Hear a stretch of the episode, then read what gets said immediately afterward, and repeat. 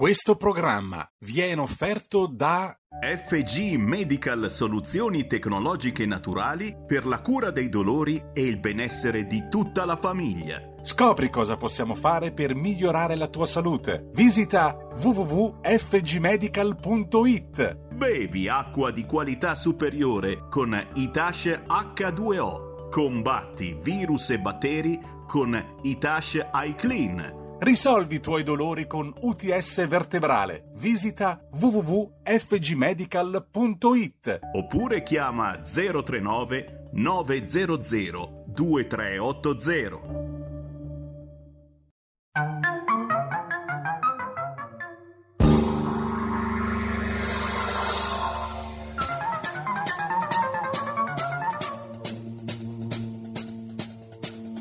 Va ora in onda Zoom, 90 minuti in mezzo ai fatti. Conduce Antonino Danna.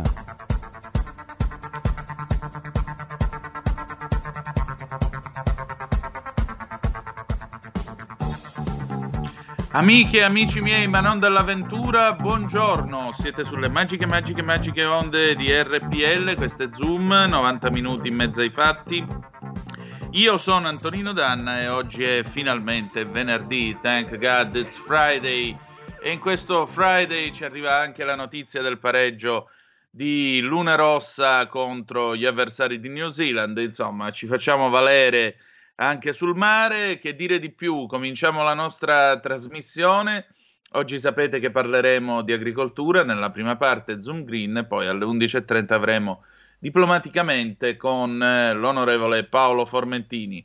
Iniziamo subito, saluto la plancia comando delle magiche onde di RPL dove c'è il nostro nocchiero Roberto Colombo e che dire di più, venerdì si balla, con cosa? Con un remix eh, di uno dei primi pezzi della disco. Signore e signori, Mani in Soul Macossa 2015 e andiamo. Macossa mama cool, mama sa, mama makusa, mama cool, mama sa, mama makusa, mama cool, mama sa, mama makusa, mama cool, mama sa, mama makusa.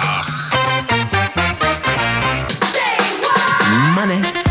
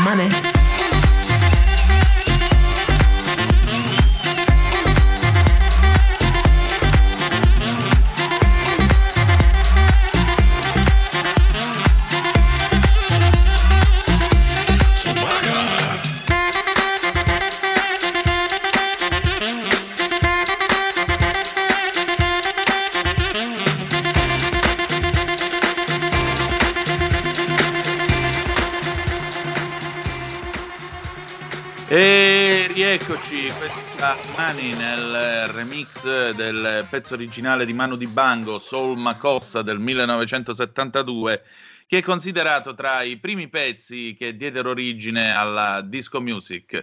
Uh, un pezzo che veniva molto in gergo, all'epoca si diceva battuto, cioè mandato in onda soprattutto all'interno di Alto Gradimento condotto da, da Renzo Arbore. Siete sempre sulle magiche, magiche, magiche onde di RPL, questo è Zoom 90 minuti in mezzo ai fatti e se c'è già collegato il nostro co-conduttore del venerdì, io direi che possiamo mandare eh, Ancora no, lo aspettiamo tra un poco. E allora, nel mentre che aspettiamo il collegamento con l'onorevole Lorenzo Viviani, che come sapete è membro della Commissione Agricoltura della Camera, vi segnalo che oggi avremo un ospite più tardi, verso le 10.50, che resterà con noi.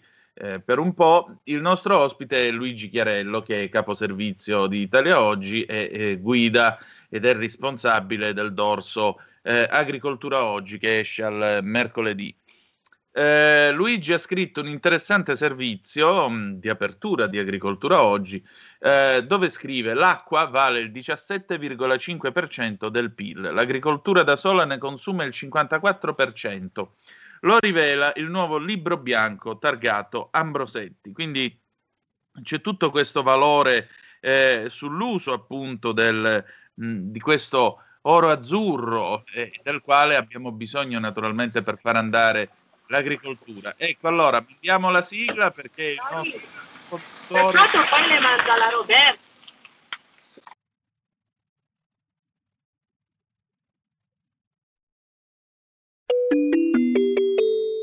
Qui Parlamento.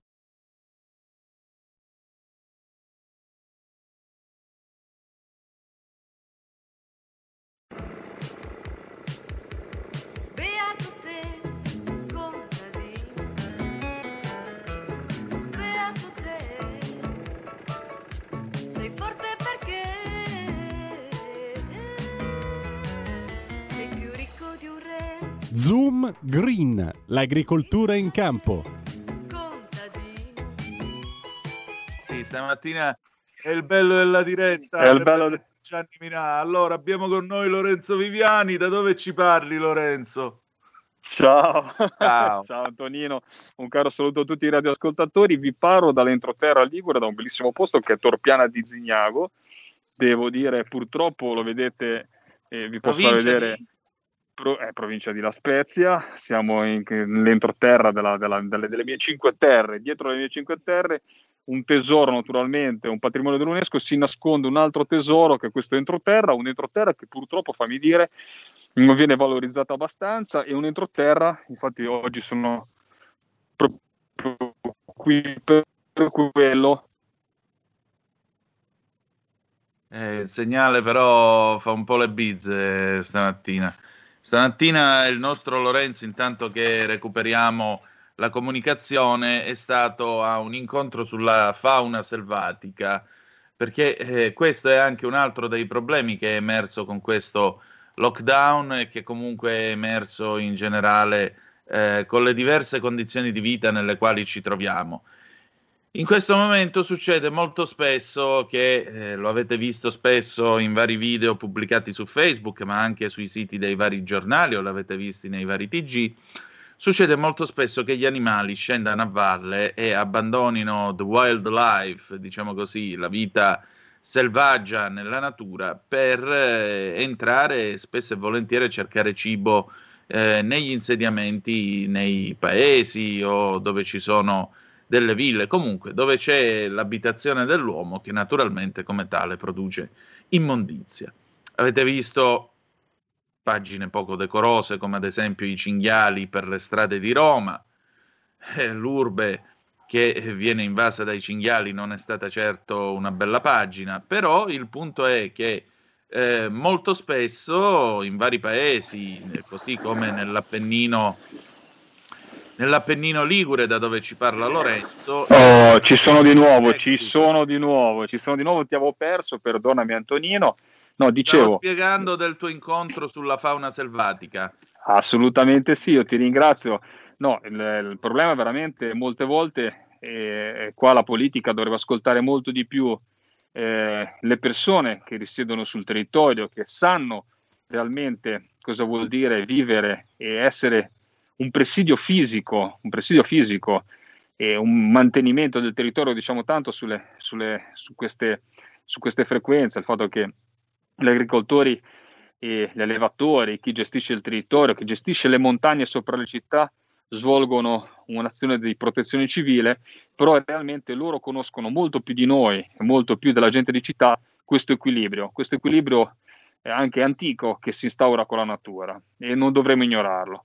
E purtroppo eh, molte volte la burocrazia è quella che invece vuole governare questo equilibrio e che dovrebbe essere gestito da agricoltori e allevatori che conoscono molto bene il loro territorio ma ci vivono e hanno conoscenza del mondo rurale rispetto a tanti, fatemi dire, lo diciamo, ambientalisti da salotto di città che del mondo rurale, della campagna, della natura conoscono ben poco. Certo. Senti, eh, abbiamo una telefonata intanto allo 0266203529 che anticipa poi il prosieguo della nostra conversazione. Signora Lisetta, pronto? Pronto? Falso allarme, Antonino non è rimasta in attesa, la nostra amica la invitiamo a ricontattarci se desidera. Va bene, va bene. Allora noi proseguiamo con la nostra conversazione. Lorenzo, ci sei ancora oggi qua? Sì, ci sono, ci sono, Vai. ci sono, io ci sono.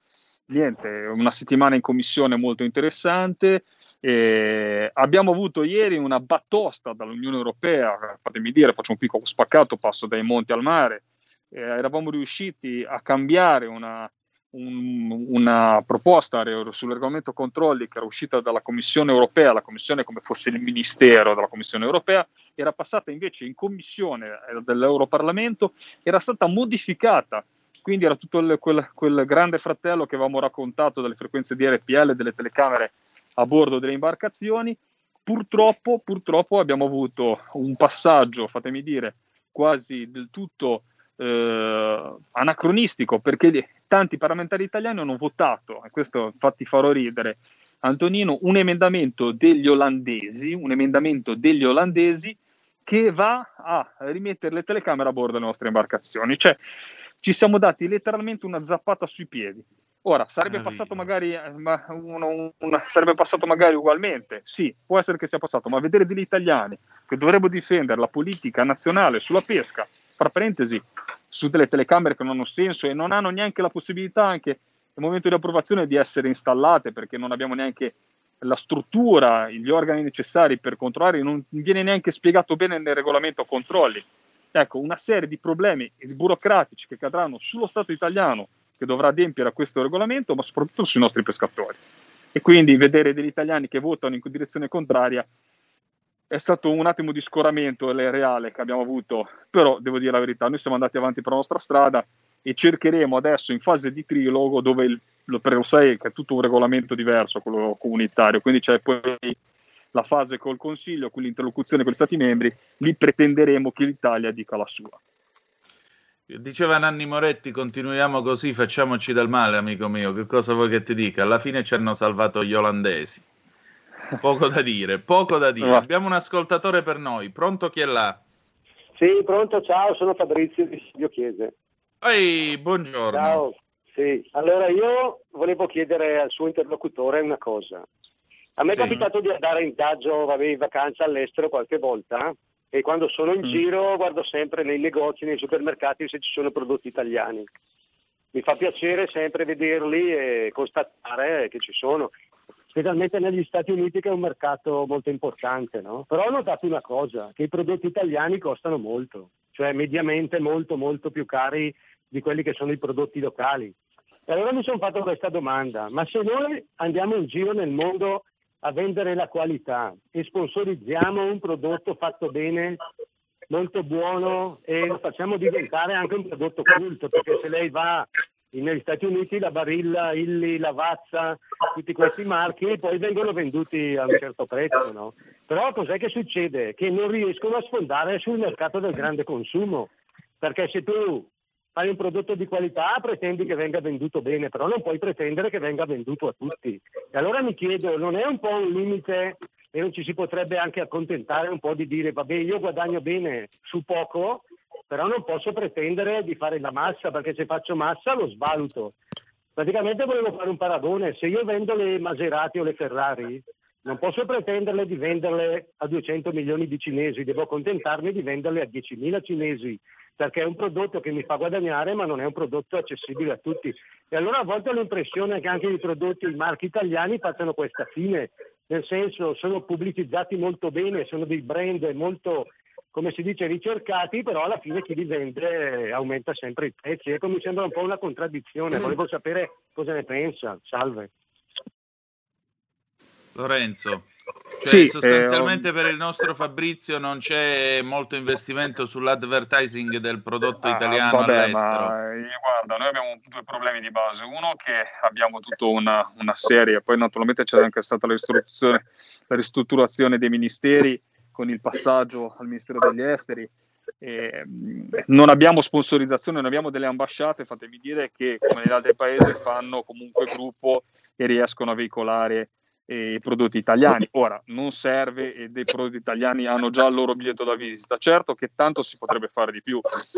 In legge di bilancio purtroppo sono stati tolti una serie di fondi che riuscivano a contrastare un po' il discorso dell'Italian Sounding, che è il vero cancro che comunque sia assorbe parecchio, cioè insomma vive alle spalle del, del prodotto italiano e fattura sicuramente più dei prodotti italiani, diciamo che si potrebbe fare molto, molto, molto di più. Io dico sempre che abbiamo un, un settore enorme che è quello delle esportazioni nel nostro paese, ma mi farebbe anche delle esportazioni dal nostro paese negli altri paesi all'estero, ma mi farebbe molto più piacere una bella tracciabilità concreta, seria e che tanti italiani potessero gustare i prodotti dei propri territori, che molte volte non lo fanno. Ecco, quello fammelo dire. Esatto, allora io vi do due notizie a complemento di questa parte della nostra conversazione. Sono due notizie che arrivano proprio da Agricoltura Oggi, il dorso di Italia Oggi, che è, è guidato, del quale è responsabile Luigi Chiarello, che saluto, che è già collegato con noi ed è anche lui ospite di questa puntata di Zoom Green. Allora, sono due le notizie che voglio darvi. La prima proprio sul prodotto italiano all'estero. I formaggi italiani sono in sofferenza in Giappone, hanno Mm. fatto il meno 7%, calo soprattutto in Giappone meno 12,9, meno 7 solo sul mercato asiatico, meno 12,9 in Giappone per quanto riguarda il volume, meno 13,3% a valore. Un calo che per l'assolatte corrisponde a una perdita di circa 15 milioni di euro dovuta ai formaggi a maggior valore aggiunto come grana padano e parmigiano reggiano, meno 20% in volume e meno 23% in valore, ma anche la mozzarella, meno 16 in volume e meno 12 in valore. Ecco, il presidente di Assolatte Paolo Zanetti dice è vero, dice Italia Oggi, è vero che ci sono gli accordi e anche in condizioni normali i dati sono sempre stati positivi, ma il Covid ha cambiato lo scenario. I nostri formaggi sono destinati prevalentemente al canale del food service, ristorazione di alto livello, che sono bloccati. E questo ha provocato il calo perché il giapponese, se non può andare al ristorante italiano, raramente mangia italiano a casa. Anche in Cina e Corea c'è la crisi del food service, quindi non è solo una questione di advertising, come si vede, ma di usi e costumi locali e del Covid. Poi ho una notizia sui, fer- sui florovivaisti, tema Mm. che a noi è sempre stato molto caro, sempre da Italia Oggi. Confagri a sostegno dei florovivaisti in allarme per l'entrata in vigore di un provvedimento UK, quindi stiamo parlando di Brexit, che fissa re- restrizioni fitosanitarie in possibile contrasto con le norme internazionali.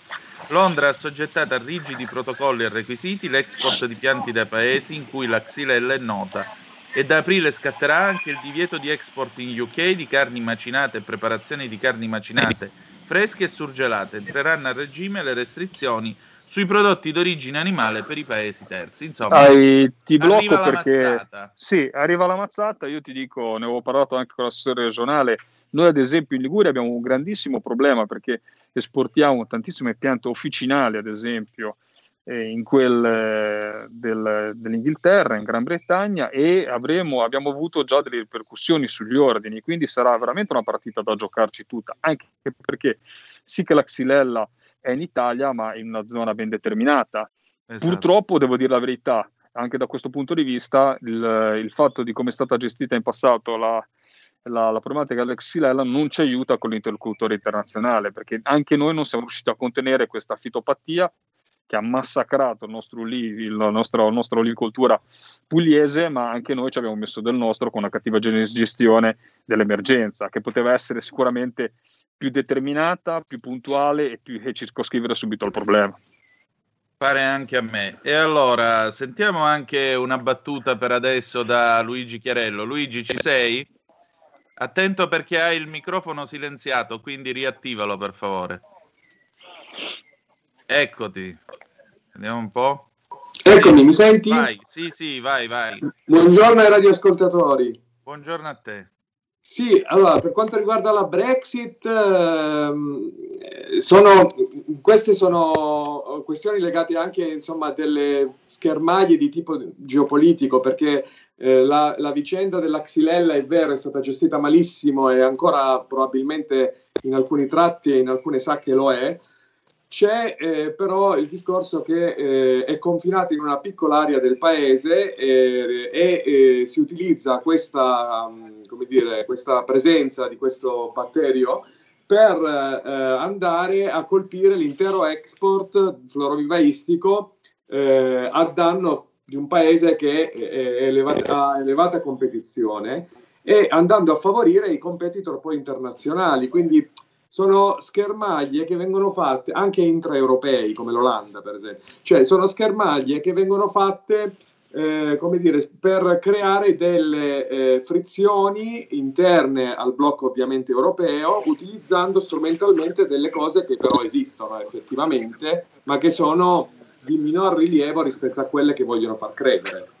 È, una, è un gioco di potenze, no? Eh, cioè adesso il Regno Unito non si pone più come ex Stato membro dell'Unione Europea, ma considera l'Unione Europea un paese terzo e sta valorizzando molto anche il proprio ruolo all'interno del Commonwealth, quindi agisce come potenza eh, geopolitica competitiva. Sta facendo questo e quindi ovviamente c'è molta anche come dire, narrazione perché il Commonwealth non è l'impero britannico, come ben mm, sappiamo, mm. però serve da un punto di vista politico, mediatico per tenere eh, come dire, il livello della competizione più elevato e quindi creare anche delle schermaglie di questo tipo. Il problema riguarda anche la carne, come dicevo, che è una cosa che eh, le associazioni ancora non hanno colto, eh, mm. perché proprio i trasformati di carne verranno utilizzati, verranno considerati eh, come dire, eh, le importazioni all'Europa come da paese terzo e quindi rientra nell'alveo dei discorsi del WTO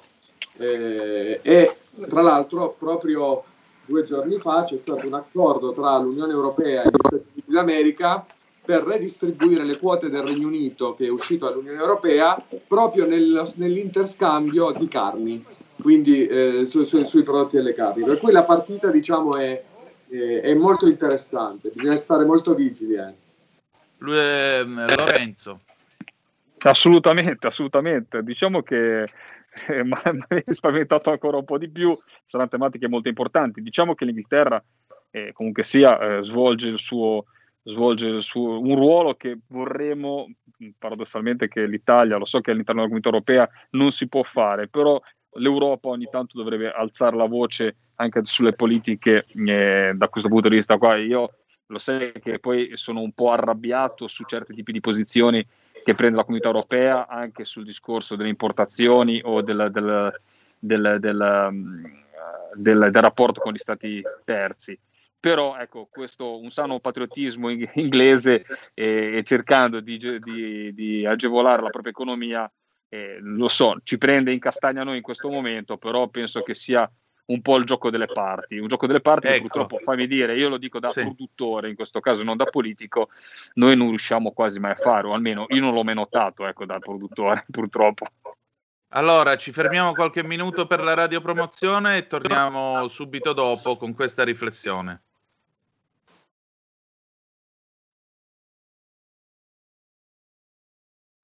Il futuro appartiene a chi fa squadra. Le radio italiane si uniscono per giocare la partita da protagoniste. Nasce l'app Radio Player Italia. 140 stazioni in una sola rete. Scegli la tua preferita e ascolta il suono perfetto del digitale. Gratis, senza registrazione. Senza interruzioni. Compatibile con tutti i device. Le notizie, la compagnia. La musica scelta da chi la ama, la conosce e la vive. Scarica Radio Player Italia. Il futuro batte con la radio nel cuore.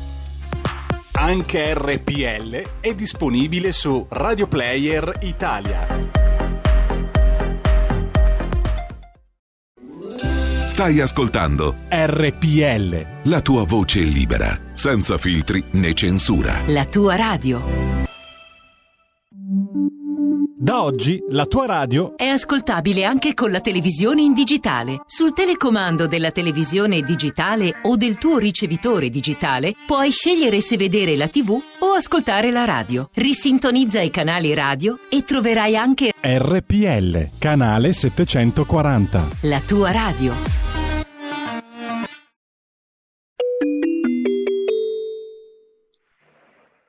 Eccoci, eccoci in onda, signori, dalla nostra vita di tutti i giorni. Eccolo qua, Sammy Varin che rientra in casa. Sono andato a controllare la posta, c'era un pacchetto e sapete che cosa sto facendo adesso? Eh già, signori, prendo il pacchetto appena ricevuto e ci spruzzo il magico spruzzino che serve a sanificare.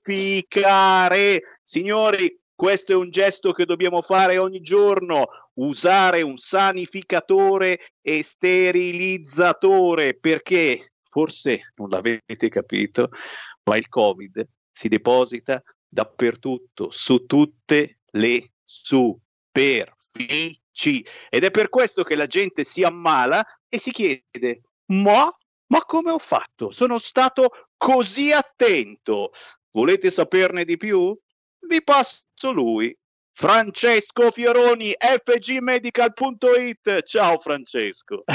Ciao Sammy, buongiorno. Sai che mi hai letto nel pensiero? Perché stavo proprio pensando che in questo periodo in cui si esce meno perché siamo costretti a rimanere a casa, eh, stiamo imparando ad utilizzare proprio i corrieri, è inutile che ora facciamo nomi, ma i siti dove acquistiamo appunto di tutto ormai online e ci arriva il giorno dopo.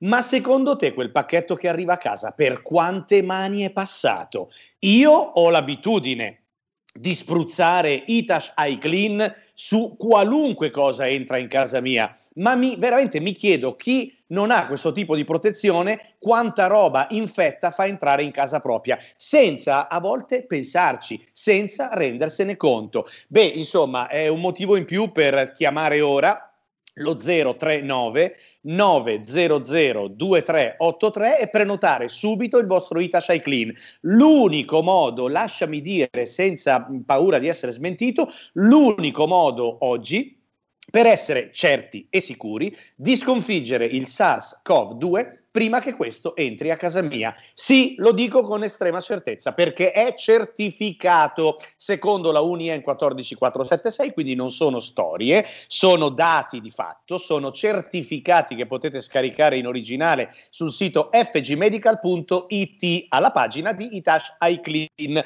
E guarda che cosa ho al mio fianco, tu riesci a vederlo? Beh, non tutti ci seguono in video, ma Eccolo qua, te lo faccio vedere. Il box contenente due mini spruzzini, anche questi certificati perché come vedi c'è la scritta, ora non si riuscirà a vedere, ma 99,99% di efficacia contro SARS-CoV-2. Se ci permettiamo di scriverlo, Sammy, è perché abbiamo le certificazioni. Questo mini spruzzino lo riempite a casa una volta che avete prodotto l'acqua con i Tasha Clean e lo portate sempre con voi in ufficio, al lavoro, a fare la spesa, a scuola, i figli e i nipoti, lo spruzziamo dappertutto e rimuoviamo il Covid da quella superficie, che siano le mie mani, la mia mascherina, i miei vestiti, la frutta che mangio o, o, o che metto al frigorifero e vivo in un ambiente sterilizzato, senza Covid. Che posso aggiungere, se mio caro?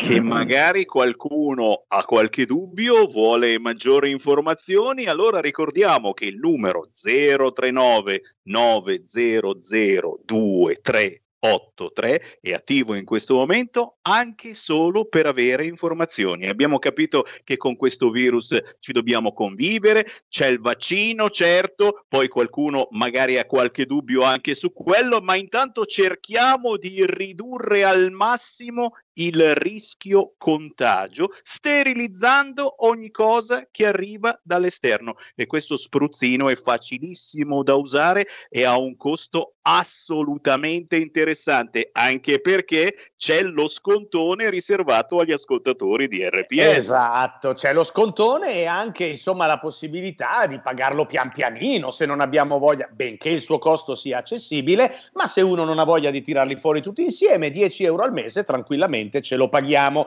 Il eh, diciamo lo scontone, come l'hai giustamente chiamato, è riservato a coloro che ci chiamano durante la diretta, perché molti poi chiamano il giorno dopo e si arrabbiano, eh, eh, signora ma doveva chiamarci ieri perché la promozione vale durante la diretta, oggi ci sono già altre telefonate.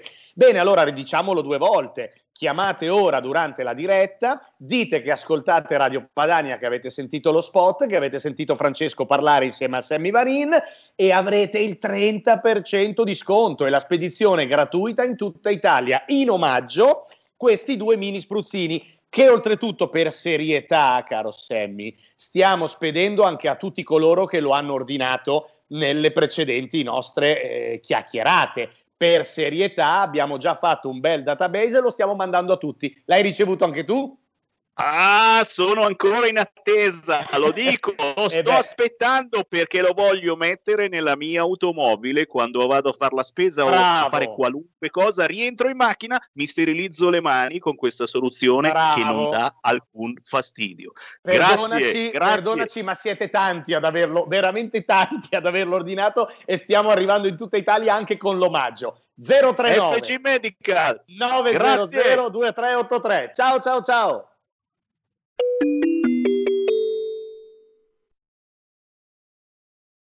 In 30 anni di attività ho avuto modo di vedere le cose più strane. Ho affrontato zombie, vampiri, licantropi, mutanti e spietati assassini. Ho vissuto le storie più assurde e le avventure più bizzarre. Ma la storia più incredibile di tutte è quella che sto per raccontarvi. E questa è la mia storia. Ascoltate Movie Time con Vincent. Ogni sabato dalle ore 16.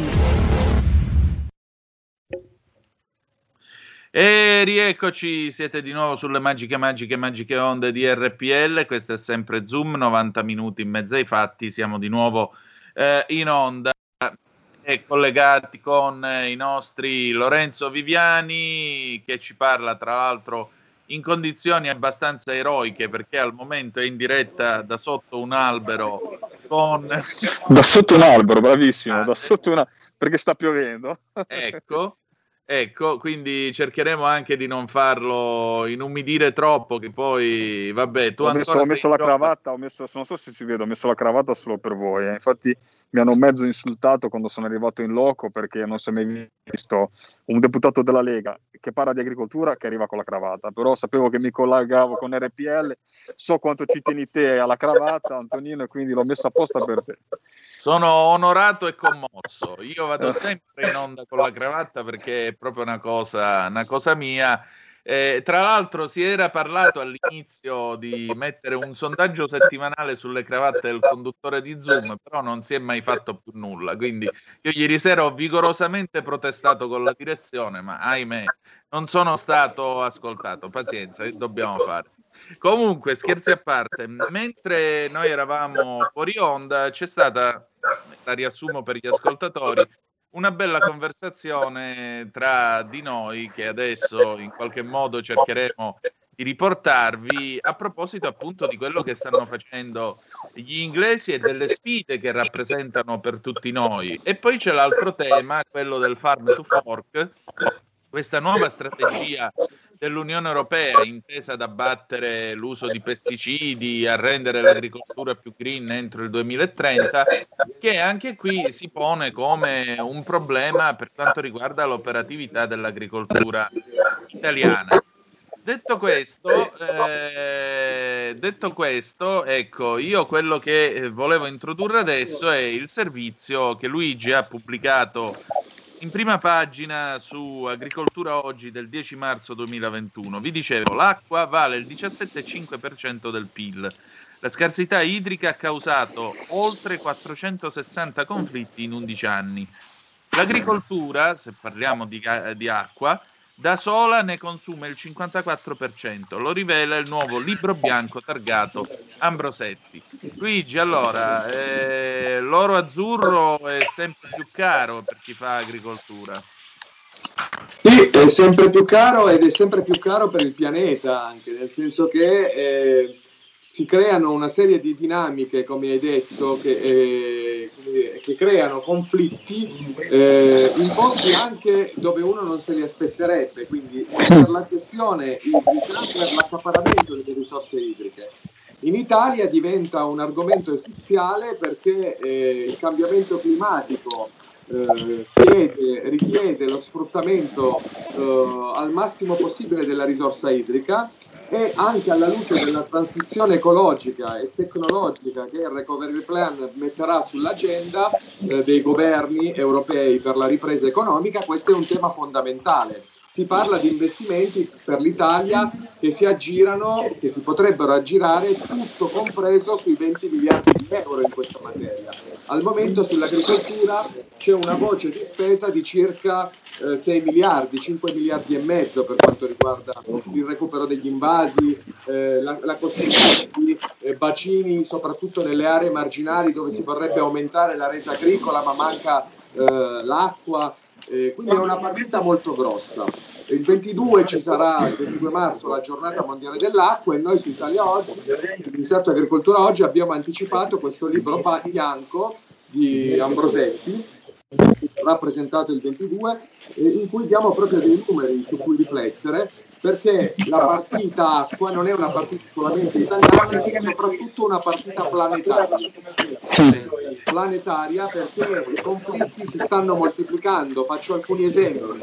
Tra Egitto ed Etiopia c'è un conflitto in corso eh, strisciante per l'utilizzo delle acque del bacino del Nilo perché si sta costruendo una diga che dirotterà il Nilo blu al fronte eh, oppure eh, tra Israele e i territori palestinesi c'è un contrasto per l'utilizzo delle falde acquifere. La stessa cosa si è verificata nella parte del nord Giordano, dove a un certo punto la Turchia aveva eh, provato eh, a bloccare diciamo, una parte delle acque che scendevano a valle attraverso la Siria. Quindi diciamo il, lo stesso Gheddafi aveva ingaggiato l'Italia per la costruzione di un canale verde eh, sotterraneo e il recupero delle acque presenti nelle falde per eh, l'utilizzo a scopo agricolo eh, insomma nella sua terra. Quindi diciamo sono, è tutta una vicenda che rimane sotto traccia ma in realtà rappresenta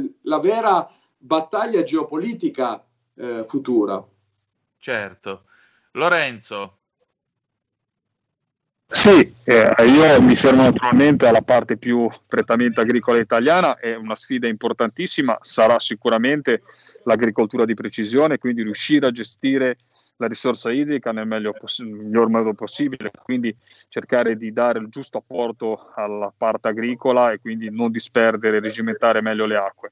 La parte che è legata naturalmente, tanti ascoltatori non lo sanno, ma abbiamo un sistema idrico legato all'agricoltura, mi viene in mente quello emiliano, ai vari, vari, vari, consorzi di bonifica, l'AMBI, io ne ho qua uno sul territorio per capirsi, la Val di Magra, che oltre a mantenere non pal- paludosa, perché sarebbe una vallata che nella sua parte finale, la parte di Marinella, sarebbe una palude, quindi bonifica l'area, ma regimenta anche l'acqua per il mondo agricolo. Immagino il Piemonte delle Risaie, ma immagino insomma la Lombardia, dove esistono e servirebbero una serie di investimenti, anche perché sono molte volte legati fatemi dire, al, ehm, al, lavoro anche degli agricoltori, cioè ci sono naturalmente dei consorzi, ma poi devono essere comunque mantenuti dagli stessi agricoltori. Quindi c'è una serie di investimenti che sarebbero molto importanti, ma penso al meridione, fatemi dire. Io ho visto cattedrali nel deserto quando ho visitato il, ad esempio la Sicilia, dove hanno delle, delle, delle, delle,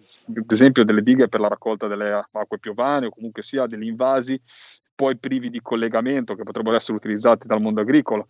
Ecco, ci sono dei seri investimenti. Che secondo me l'agricoltura dovrebbe avere sulla parte delle acque fondamentali, come vi dicevo, per la parte legata soprattutto al sud, dove non esistono e dove purtroppo, fatemi dire, anche tante volte i consorzi di bonifica sono diventati dei carrozzoni, c'è anche da dire quello, mentre abbiamo delle strutture che funzionano molto bene, magari in certe parti d'Italia, e poi sono diventate strutture fine a se stesse per la sopravvivenza della struttura, come si dice, il ministero che vive per far vivere le, le, le persone che ci lavorano all'interno invece di essere un servizio al mondo agricolo. Quindi dei gravi problemi che però, se, fatemi dire, se riescono a mettersi al sistema e, e, e essere eh, bersaglio di finanziamenti mirati e sani, potrebbero traguardare la nostra agricoltura passaggi fondamentali perché servono in futuro, cioè servono anche per, per un discorso ecologico, green, chiamatelo come vuoi, e di gestione del, della risorsa idrica, ma che sono fondamentali per lo sviluppo della nostra agricoltura.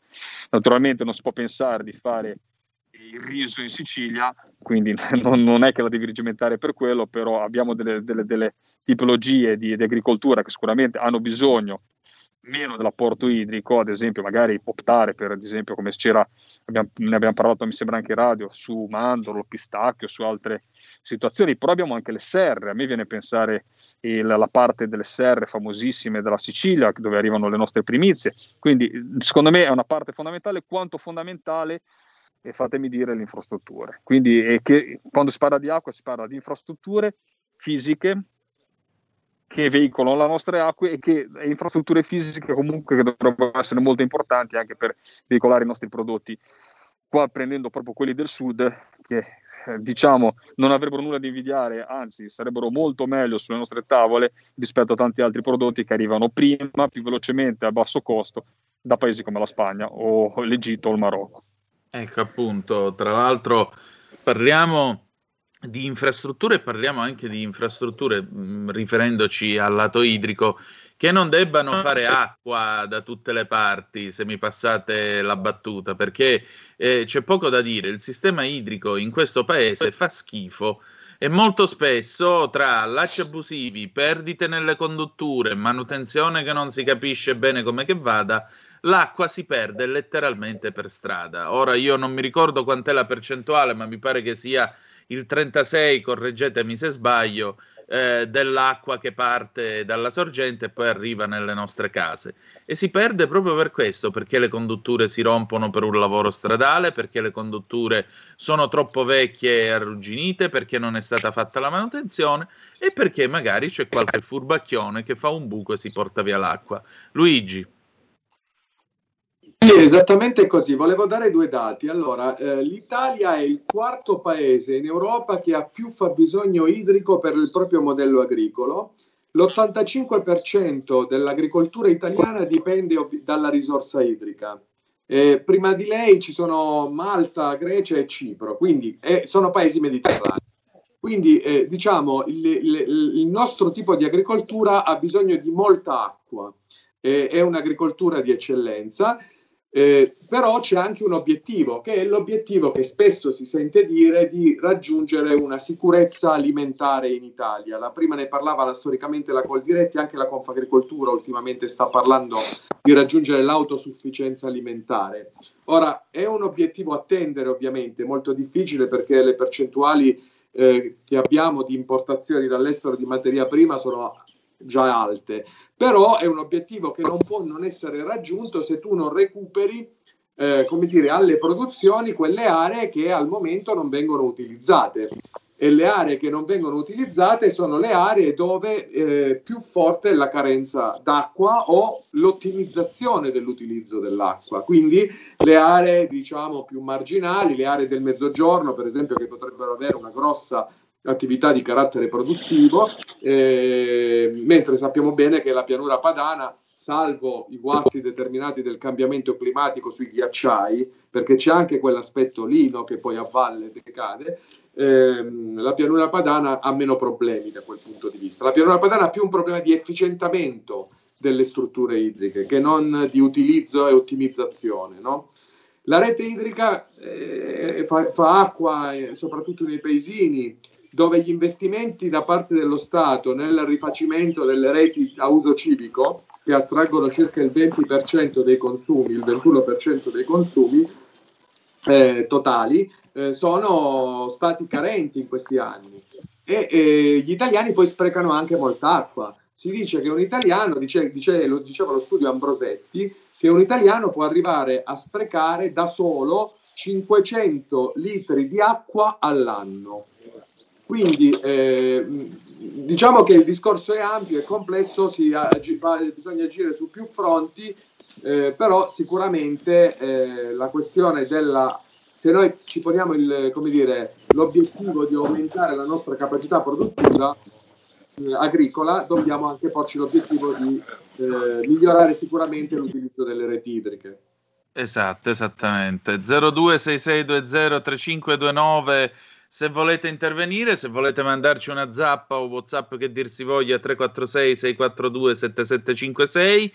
Eh, noi ci avviamo alla fine di, nostra, di questo nostro spazio del venerdì eh, con un'ultima considerazione tornando al tema del lupo se posso citare anche Ivano Fossati e Oscar Prudente nel 1973 che hanno inciso proprio un disco che si intitola così, eh, il tema del lupo che eh, Lorenzo mentre eravamo fuori onda ci ha fatto vedere il paese. È un piccolo paese eh, che in quanto tale eh, si trova all'interno delle Cinque Terre e si vedeva nelle immagini che lui ci ha mostrato queste casette che hanno subito dietro il terreno e poi cominciano i boschi dell'Appennino. Ecco, pensate che in quelle casette, in quelle case ci possono essere dei bambini che sono fuori, eccetera, eccetera. Non ci sono soltanto gli allevamenti degli animali o il pollaio e così via. Allora, la discussione era quella che si faceva eh, poco fa. Come si fa a ricondurre il problema del lupo, il problema degli animali selvatici che scendono sempre più a valle eh, nell'alveo di una normalità e di una sicurezza, perché Lorenzo giustamente diceva come biologo io ti posso rassicurare, però è chiaro che tu sei qui, resti sempre con una certa, diciamo così, FIFA. Assolutamente Antonino, quello che ho sentito oggi, soprattutto da tanto gli allevatori, ma c'era un incontro, insomma, in mezzo, ormai si fanno all'aperto sotto la pioggia perché non si possono fare al chiuso, comunque con tanta gente della popolazione che comunque sia ha delle paure, ha, si pone delle domande, perché comunque lo vede avvicinarsi questa specie, tra parentesi molte volte non è neanche il lupo, ma è un incrocio imbastardito magari con delle razze canine, quindi insomma non stiamo parlando neanche eh, però vi dico, il problema grosso è naturalmente le persone hanno paura. Ora, eh, dire che ci possono essere dei problemi non possono non le competenze da dirlo. Sicuramente andrebbe più ascoltati i territori. Su questo tema, sulla gestione della fauna selvatica, purtroppo finiamo sempre, fatemelo dire, questa cosa i social non ci aiutano assolutamente nelle tifoserie da stadio. Finiamo nel lupo sì, lupo no. Invece bisognerebbe ascoltare più i territori, chi svolge ancora un'attività di presidio in questi comuni che dovrebbe avere un premio, perché è un posto meraviglioso, ma solo per arrivarci ci è voluto due ore di macchina, c'è una multiclasse con tanti problemi, fa poco servizio pubblico, strade provinciali perché quando hanno abolito le province si sono scordati che le strade provinciali esistevano e quindi che bisogna dare la manutenzione, fare la manutenzione, una provincia che naturalmente conosco molto bene con la Spezzina che non ha più a bilancio le risorse per riuscire a sopperire a questo fabbisogno, quindi una serie di problemi e quindi ascoltiamo più i territori e usiamo un po' di testa, un po' di testa perché forse i nostri vecchi anche su queste cose, sulla gestione della fauna selvatica, sulla gestione del rapporto fra uomo e natura, sapevano le cose meglio di noi, cittadini. Abbiamo una telefonata, pronto? Chi è là? Antonino, sono Mimmo. Buondì. Pronto, sono Mimmo da Napoli. Sì, perfettamente. Buondì, benvenuto. Buona giornata a voi. Ma eh, io vi sto seguendo perché qui faccio l'esempio.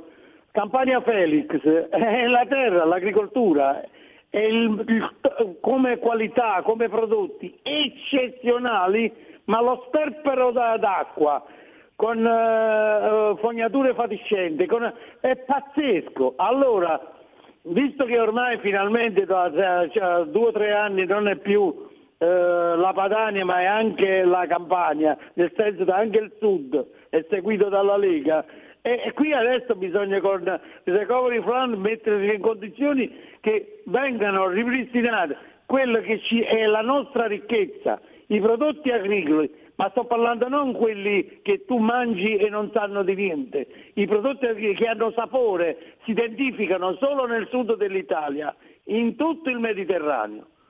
E allora il problema è questo, che cosa vogliamo fare, che cosa la politica vuole fare per i prodotti di qualità cosiddetti prodotti doppi, i prodotti di qualità che vengono attraverso l'uso dell'acqua. Un'ultima analisi, un'ultima osservazione, ma il caffè più buono del mondo da noi è per l'acqua, perché la qualità delle acque qui è meravigliosa. E come va curata, che, inter- che investimenti vogliamo fare, quella è la base del ragionamento. Fermo restando che eh, portare a livello del nord, del centro-nord, anche la qualità al sud. Vi, vi, ascolto, vi ascolto come sempre. Bene, un'altra telefonata e poi andiamo in chiusura. Pronto chi è là? Buongiorno, mi scusi, avete toccato un argomento che sento molto. Allora, ehm, io sono convinta che la Lega debba perseguire questa strada. I lupi vanno benissimo nel parco di Yellowstone, in Siberia, dove ci sono migliaia di ettari, senza nessuno che alleva animali, oppure eh, nessuno che vive. E, a mio parere qui noi in Italia è una specie di pollaio, non possiamo tollerare la presenza dei lupi o degli orsi. Questa è una questione di semplice sopravvivenza, di aziende, aziende che allevano. È inutile che la gente dalla scrivania di casa o dai salotti di casa dica ah che bello il lupo. Benissimo, vorrei vedere un lupo, tra virgolette, nella loro azienda. Bene, grazie, grazie Lega. Prego, buongiorno. Quindi siamo alla deportazione dei lupi in Siberia, mi pare di capire. Io però ricordo che in Italia c'è una subregione del sud che si chiama Irpinia e Irp, la radice Irp dovrebbe significare proprio questo, lupo, perché era una terra nella quale non mancavano i lupi, così come se andate nel Cosentino sulla Sila, Luigi Chiarello vi potrà anche indicare qualche itinerario turistico ma non abbiamo più il tempo, però i lupi si trovano e io stesso 30 anni fa ne ho beccato uno a 10 metri di distanza in mezzo ai boschi sulla strada per Longobucco, quindi fate un po' voi. Allora, eh, ragazzi, noi chiudiamo qui perché l'orologio ci corre appresso. Grazie di essere stati Anche perché noi. sono zuppo, sono zuppo, sono zuppo. No, tu ora ti vai ad asciugare e ti fai un bel poncio al mandarino bello caldo, perché se no la prossima volta ti becchiamo arrugginito. In trincea, quando si dice in trincea. All'anima se lo è, tranquillo che lo è. E allora, ragazzi, grazie di essere stati con noi, grazie a Lorenzo Viviani, come sempre, grazie a Luigi Chiarello di essere stato, per essere stato con noi. Noi adesso andiamo in pausa, poi al ritorno avremo l'onorevole Paolo Formentini con Diplomaticamente per parlare un po' di politica estera. Grazie a entrambi e a tra poco. Stai ascoltando RPL. La tua voce libera, senza filtri né censura. La tua radio. Auto nuova fiammante col suono nuovo È il DAB Plus che si sente a tuono La provi e senti subito com'è che va DAB Plus la tua radio migliorerà Digital Radio, il suono perfetto. DAB Plus. Anche RPL, la tua radio, è in Digital Radio. Porta con te ovunque RPL la tua radio. Scarica l'applicazione per smartphone o tablet dal tuo store o dal sito radiorpl.it. Cosa aspetti?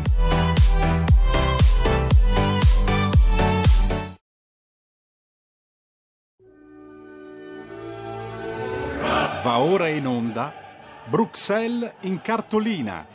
Fatti e notizie degli eurodeputati della Lega.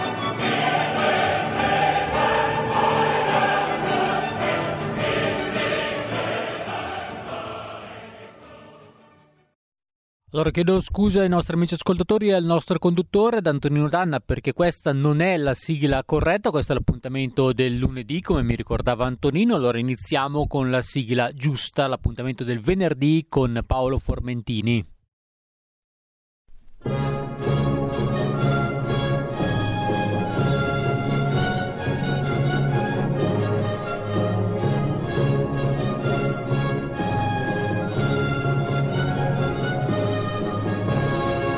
Diplomaticamente, la politica estera.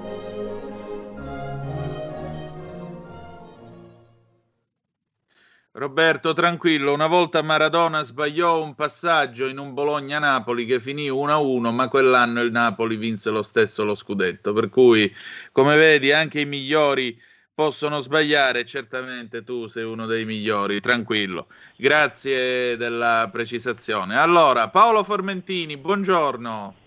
Buongiorno a voi. Non c'è? Non Ci sento sono. l'onorevole Formentini. Ci Aspettiamo sono, un attimo di sapere che cosa, che cosa accade dell'onorevole Formentini. È Intanto... presente, è presente. Ah, eh, non lo sento Io però. sento. Paolo, ci sei? Eccoti, Io eccoti. sento. Buongiorno. Buongiorno a voi. Ben trovato. Allora, com'è andata questa settimana nella diplomazia estera italiana? Eh, c'è stato un passaggio fondamentale, grazie anche al lavoro della Lega, anzi oserei dire soprattutto al lavoro della Lega in Commissione Esteri, che è stato il quasi riconoscimento come interlocutore politico di Juan Guaidó, il leader dell'opposizione venezuelana, cosa che non era stato possibile fare nel primo governo Conte per la ferma opposizione del Movimento 5 Stelle che come lo sappiamo ha spesso in politica estera posizioni, lasciatemelo dire, assurde e, e per quanto riguarda il Venezuela non ha nascosto in passato di provare profonda simpatia per la dittatura di Maduro. La Lega invece si è Esatto. sempre schierata dalla parte della libertà, dalla parte dei nostri concittadini italiani che ancora vivono in Venezuela. Ricordiamo che oggi il Venezuela è un paese di emigrazione perché eh, a causa della repressione di Maduro chi può scappa dal Venezuela, ci sono enormi problemi di approvvigionamento persino di cibo in un paese che è sempre stato un paese se non ricco quantomeno benestante e ha problemi enormi nel procurarsi i medicinali. A questo riguardo va anche ricordato l'enorme impegno della nostra diplomazia, della Farnesina, nell'assistere i connazionali che appunto vivono in stato di indigenza in Venezuela. È un fatto poco noto ma motivo d'orgoglio non, lascia- non lasciare soli dei cittadini italiani in difficoltà. Bene, e quindi non eravamo riusciti, nonostante ce l'avessimo messa tutta per arrivare quando era eh, ministro degli esteri Moavero a riconoscere la libera e democratica opposizione venezuelana, siamo riusciti oggi, dopo che anche Conte bis su questo, sempre per la posizione eh, tremenda del Movimento 5 Stelle, non era riuscito a eh, smuovere le acque, siamo riusciti con il governo di Mario Draghi a fare il miracolo e a ritornare come Italia tra i paesi occidentali che tutti riconoscono appunto la figura di Guaidó. Guaidó ha ringraziato i deputati che hanno sottoscritto questa risoluzione pubblicamente e quindi anche la Lega. Ma cosa abbiamo chiesto? Abbiamo chiesto che si possa arrivare eh, tramite una transizione pacifica, democratica, a delle libere elezioni sia presidenziali sia politiche, libere e trasparenti, perché così non sono state né le ultime presidenziali non riconosciute dalla comunità internazionale né le ultime elezioni politiche. Abbiamo altresì chiesto che si lavori con gli Stati Uniti, con le democrazie occidentali, queste sono proprio parole che la Lega ha voluto fossero nel testo perché è importante parlando di Venezuela aver chiaro il quadro geopolitico internazionale. Maduro è alleato di Cina e Iran, eh, mentre tutto il mondo occidentale appunto chiede che sia ripristinata la democrazia e quindi anche lì l'Occidente deve essere compatto perché si vede altrimenti una dittatura cosa può fare eh, dialogando con gli ayatollah di Teheran o con il regime comunista di Pechino. Ecco, poi abbiamo anche chiesto che siano restituiti pienamente i diritti politici perché sono stati tolti per 15 anni ai 27 membri dell'opposizione, ai quali appunto sono stati tolti, a Juan Guaidó stesso. E, e, ancora abbiamo chiesto che siano liberati i detenuti politici che nelle terribili mh, prigioni venezuelane eh, subiscono le torture del regime. Ecco, per arrivare a questo ci sono voluti, come avete sentito dal mio racconto, ben tre anni, però finalmente l'Italia, anche se a fatica, torna nell'alveo della democrazia anche a livello internazionale e della battaglia perché le dittature feroci che ancora tormentano milioni di persone nel mondo si combattano tutti insieme come Occidente. Esatto. Una cosa che io ho molto, ho molto apprezzato, diciamo, anche per motivi personali, nel, eh, nel tuo intervento che hai tenuto in commissione è stato ribadire ancora una volta il fatto del, di essere atlantisti, di essere dalla parte degli Stati Uniti d'America e poi hai accennato all'oppressione cinese anche nei confronti del Dalai Lama, ricordavi il 62 anniversario della sua cacciata dal Tibet e appunto dell'occupazione cinese eh, in Tibet. Questo è un, un, grosso accenno, un grosso ricordo eh, a un altro esempio di negata libertà che Pechino continua a propagandare nel mondo e il mondo continua a farci serenamente degli affari. Tra l'altro leggevo stamattina sul Corriere della Sera che ehm, se, eh, Xi, Jinping, eh, Xi Jinping scusate, eh, sta modificando le norme inerenti alle elezioni a Hong Kong, si potranno candidare soltanto eh, cinesi patriottici e quindi necessariamente comunisti. Una bella idea di democrazia, non trovi? Ecco, è, è, veramente la morte definitiva questa volta del famoso e tanto propagandato eh, sistema di una Cina, due sistemi, quindi una Cina sola ma con una regione amministrativa speciale qual era Hong Kong pienamente riconosciuta eh, con eh, appunto accesso al libero mercato, Stato di diritto, tutto ciò viene cancellato a grandi passi, anzi ormai è stato cancellato prima con la legge sulla sicurezza nazionale e poi con questa riforma elettorale farsa che eh, elette in combinato disposto non fanno altro che dire chi non è gradito a Pechino non può governare ad Hong Kong. Ecco, quindi anche lì enorme repressione, come all'ASA, appunto si ricordava in commissione, non ho potuto non intervenire ricordando i massacri di 62 anni fa, quando il popolo tibetano si rivoltò dopo dieci anni di occupazione cinese, avendo già capito e chiaro allora che sarebbe stato sostituito etnicamente e cancellato culturalmente e soprattutto cancellato una religione millenaria come quella buddista. Ecco, infatti da allora il Dalai Lama è in esilio e a loro abbiamo, al popolo tibetano abbiamo espresso la nostra vicinanza perché oggi si parla tanto di Xinjiang, di Turkestan orientale, degli Uiguri, questa minoranza musulmana che sta subendo anch'esso un vero e proprio genocidio, però non scordiamoci cosa è successo in Tibet, continuiamo a seguire cosa succede ad Hong Kong perché, lo dico sempre, ma ne sono profondamente convinto, quello che sta succedendo a quelle popolazioni, ai cittadini di Hong Kong, un domani potrebbe e molto rapidamente succedere anche a noi in Italia. Esatto. Eh, un'ultima domanda. Questa settimana abbiamo appreso dei vaccini eh, Johnson Johnson che sono stati ordinati dall'Unione Europea.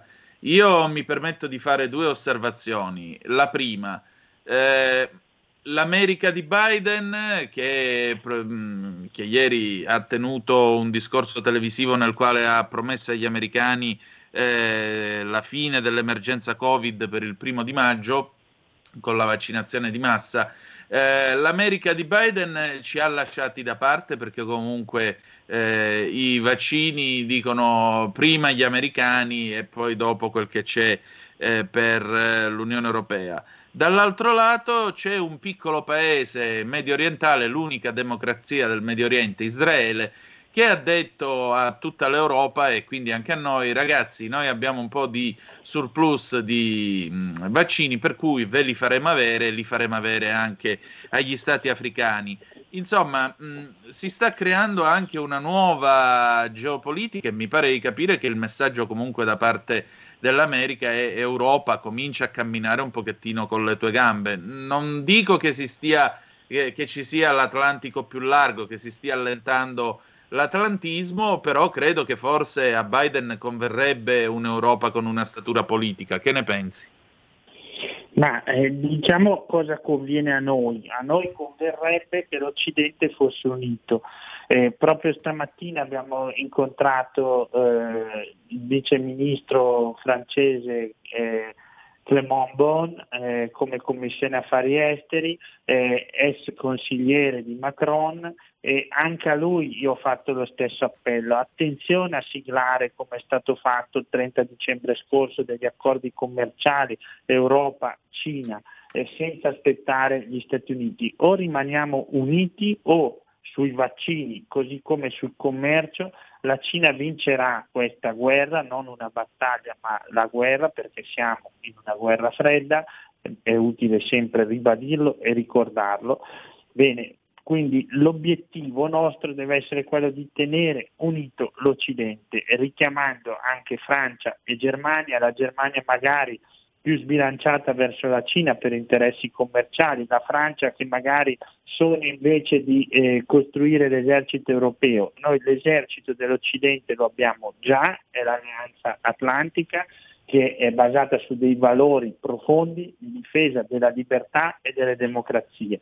Nel momento in cui queste sono, attacco, sono sotto attacco a colpi di fake news e, e quindi davvero va ricostruito questo legame che purtroppo si era allentato e la colpa qui è tanto dell'Europa quanto ovviamente della reazione che c'è stata ovviamente negli Stati Uniti al fatto che l'Europa volesse correre per la propria strada, ma oggi ci sono degli ampi e grandi segnali invece di rinascita di quel transatlantic bond, il legame transatlantico che unico ancora eh, può tenere unite le democrazie.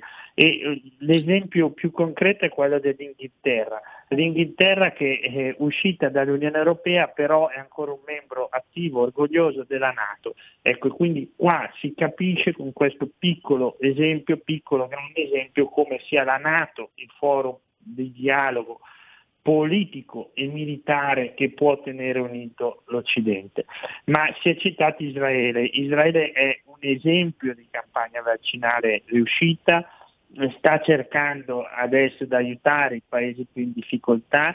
Eh, condivido con voi eh, l'appello che ho lanciato io stesso all'ambasciata israeliana a Roma perché magari si possa anche ragionare sull'Italia. Il problema è che adesso Israele eh, non ha questi enormi avanzi di dosi di vaccini e quindi per l'Italia oggettivamente la quantità di, di dosi in avanzo anche data completamente all'Italia sarebbe voglio dire quasi irrisoria come quantitativo. Però certamente c'è un dialogo con Israele e, e soprattutto c'è la volontà di ragionare sul modello israeliano e riuscire quantomeno a cercare di imitarlo eh, perché è davvero un esempio virtuoso. Però questa settimana due brevissimi flash, poi vi lascio, eh, c'è stato un altro fatto di portata storica. Dopo sette anni la Libia ha di nuovo un governo unitario con il premier di Beibah un nome difficile però ecco, è il nuovo premier libico eh, grazie al lavoro del forum di dialogo con 75 membri ha preso in piena possesso delle proprie funzioni eh, con questa eh, elezione a Sirte, ecco, non più quindi eh, a Tobruk ma a Sirte. A Sirte perché è centrale nella geografia libica, c'è stato questo sforzo congiunto che potrebbe aprire un nuovo spiraglio non lasciando la Libia finire in una spartizione tra milizie turche e russe. Ecco, quindi torna l'ONU e deve per forza tornare l'Italia. Chiudo con una notizia di politica estera drammatica, eh, che non è politica ma è semplicemente un massacro che continua, che è quello dei cristiani. Questa volta sono 29 cristiani ortodossi, tra cui un prete, uccisi in Oromia, in Etiopia. Ecco, nel silenzio dei media, appunto, questo fatto è successo il 5 marzo, ma se ne dà notizia sui quotidiani soltanto oggi continua anche in quella Etiopia cristiana la lotta dell'Islam radicale, del terrorismo islamico, degli estremismi. Qua non è ancora chiara la responsabilità dell'attentato fatto in chiesa, però è chiaro che tutto il cristianesimo è sotto attacco. Ne dobbiamo essere consapevoli di questo attacco da parte del terrorismo islamico e dell'aggressività dal Mar Cinese meridionale al Mediterraneo della Cina. Questi devono essere i nostri riferimenti. E noi continueremo a raccontare tutto questo, ad alzare la voce per la libertà e soprattutto a ricordare la necessità di tenere sotto controllo eh, la democrazia, che è un bene per noi estremamente prezioso. Grazie Paolo, a venerdì Grazie prossimo. Grazie a voi. Grazie.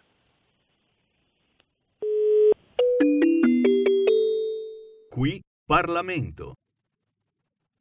E adesso Padova Calling. Padova Calling con Ettore Toniato e l'Edicola 206. Ettore carissimo, buongiorno, come va oggi? buongiorno, buongiorno a tutti. Tutto bene assolutamente, si sta parlando, notizia molto commentata, le, questa raccolta porta a porta che dovrebbe partire nell'ultimo quartiere di Padova ad adeguarsi qua all'Arcella solo ah. che ci sono tanti dubbi, tanti, tanti difetti anche in quanto qui comunque non c'è tanto spazio nei condomini per predisporre ecocentri in grado di, eh, di tenere tutti questi bidoni. Quindi si chiede al comune, eh, c'è un comitato di cittadini che insorge, eh, di ripensare un attimo alla raccolta porta a porta in quanto geograficamente dal punto di vista urbanistico risulta molto complesso edificare degli ecocentri qua per ogni condominio.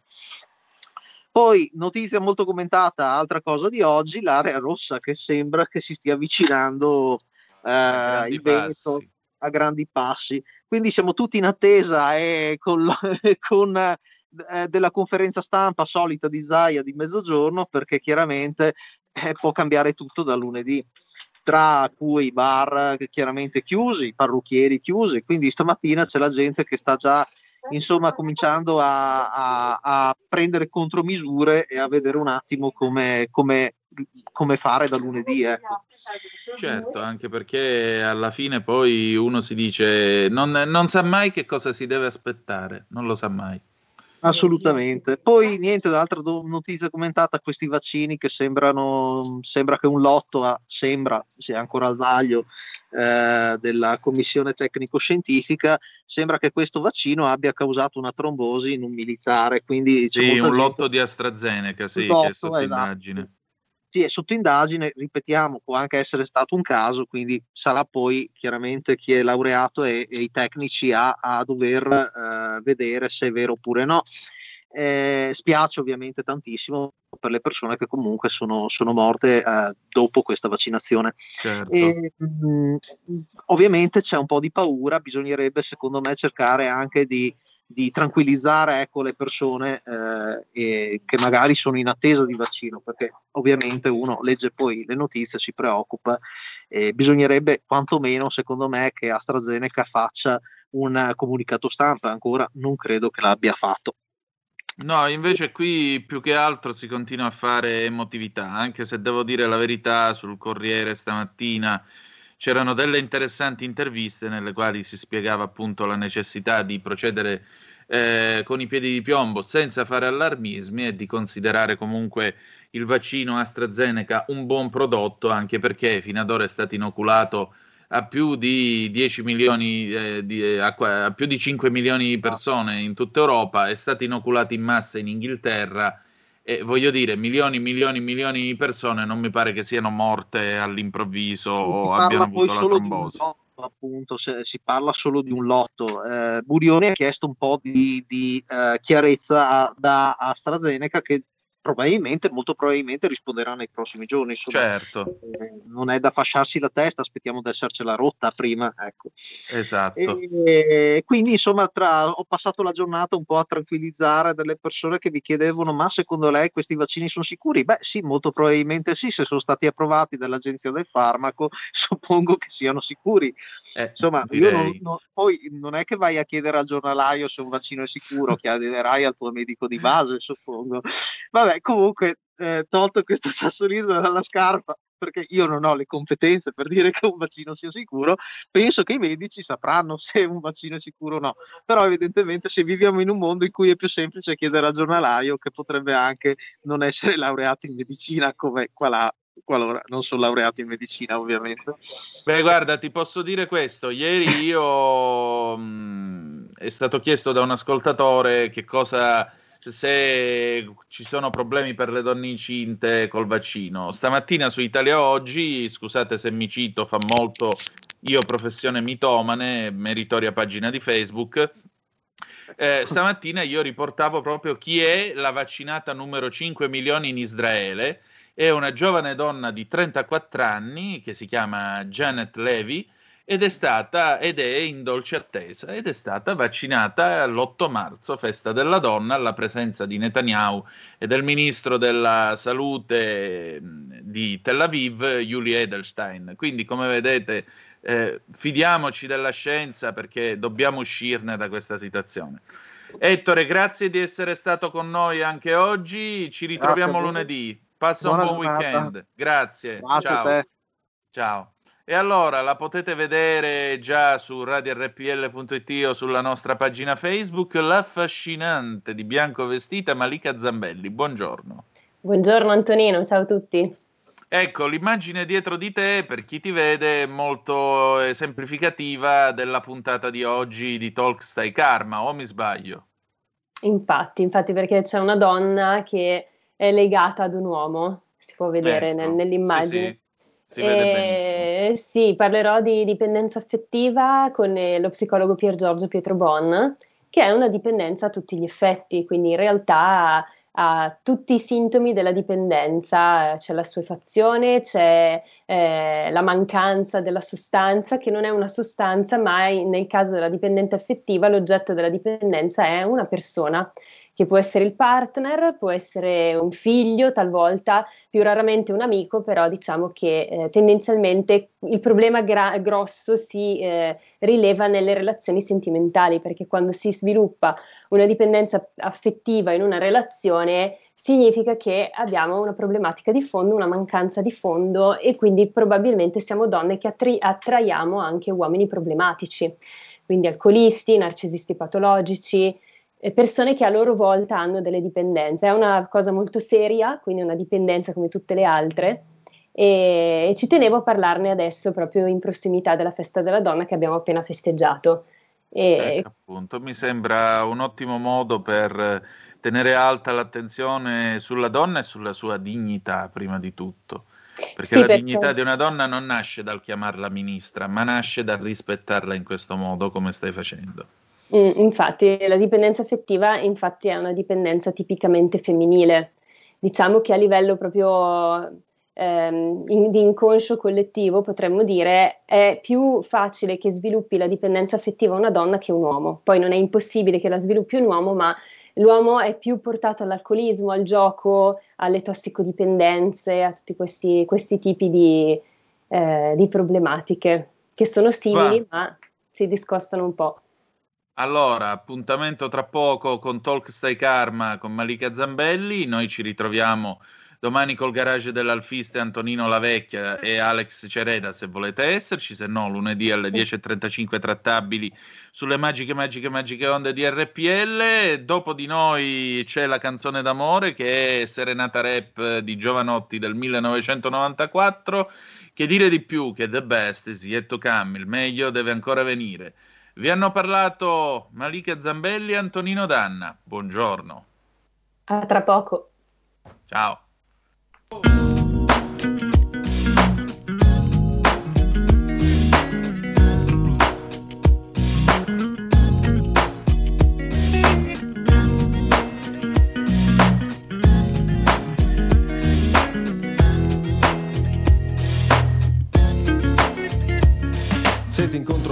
Strada, non riesco a parlarti, mi si bloccano le parole, non riesco a guardarti negli occhi, mi sembra di impazzire, se potessi amplificare il battito del mio cuore, sentirete un batterista di una band di metallo pesante. Ed è per questo che sono qui davanti, perché mi viene molto più facile cantarti una canzone, magari che la sentano i muri e le persone, piuttosto che telefonarti e dirti tutto faccia a faccia.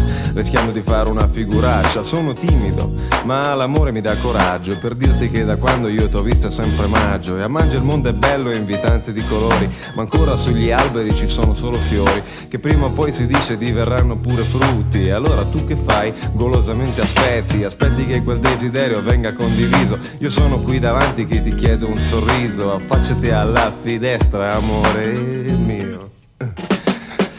Affacciati al balcone, rispondimi al citofono. Sono venuto qui col giradischi e col microfono Insieme al mio complesso per cantarti il sentimento. E se tu mi vorrai baciare sarò contento. E questa serenata è la mia sfida col destino. Vorrei che per la vita noi due fossimo vicino. Una serenata rap per dirti che di te Mi piace come mi guardi, mi piace come sei con me. Mi piace quel tuo naso che si intona con il mondo. Mi piace il tuo sedere così rotondo Da rendere satellite ogni essere vivente. Mi piaci perché sei intelligente intelligente, si vede dalle tue mani come le muovi, mi provochi pensieri e sentimenti sempre nuovi, nei tuoi fianchi sono le Alpi, nei tuoi seni dolomiti, mi piace quel tuo gusto nello scegliere i vestiti, quel tuo essere al di sopra delle mode del momento, sei un fiore che è cresciuto sull'asfalto e sul cemento. Serenata metropolitana, serenata rap, serenata rap.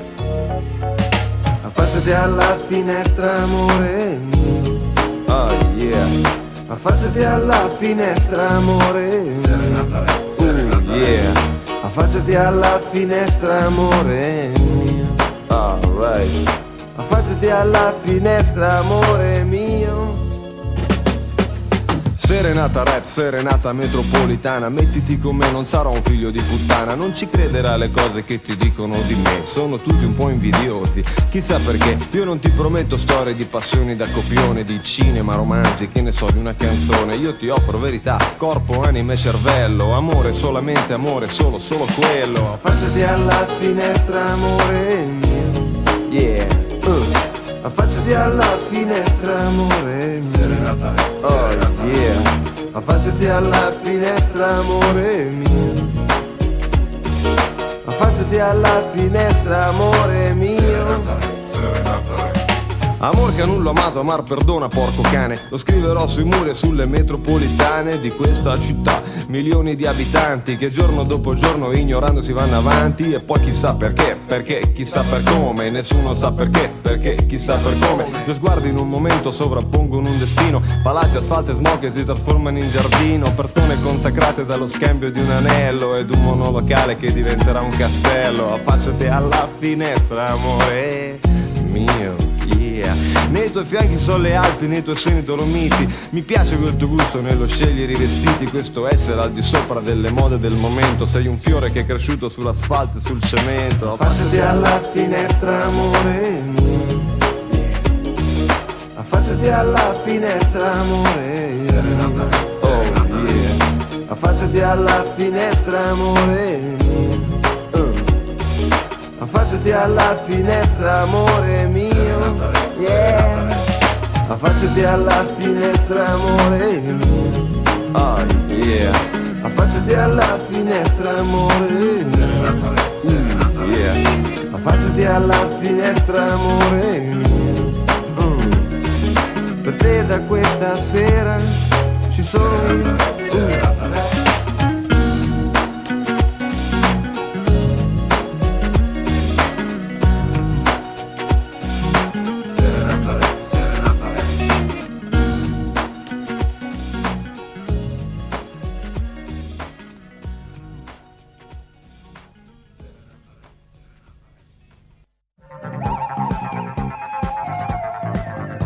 Avete ascoltato Zoom, 90 minuti in mezzo ai fatti.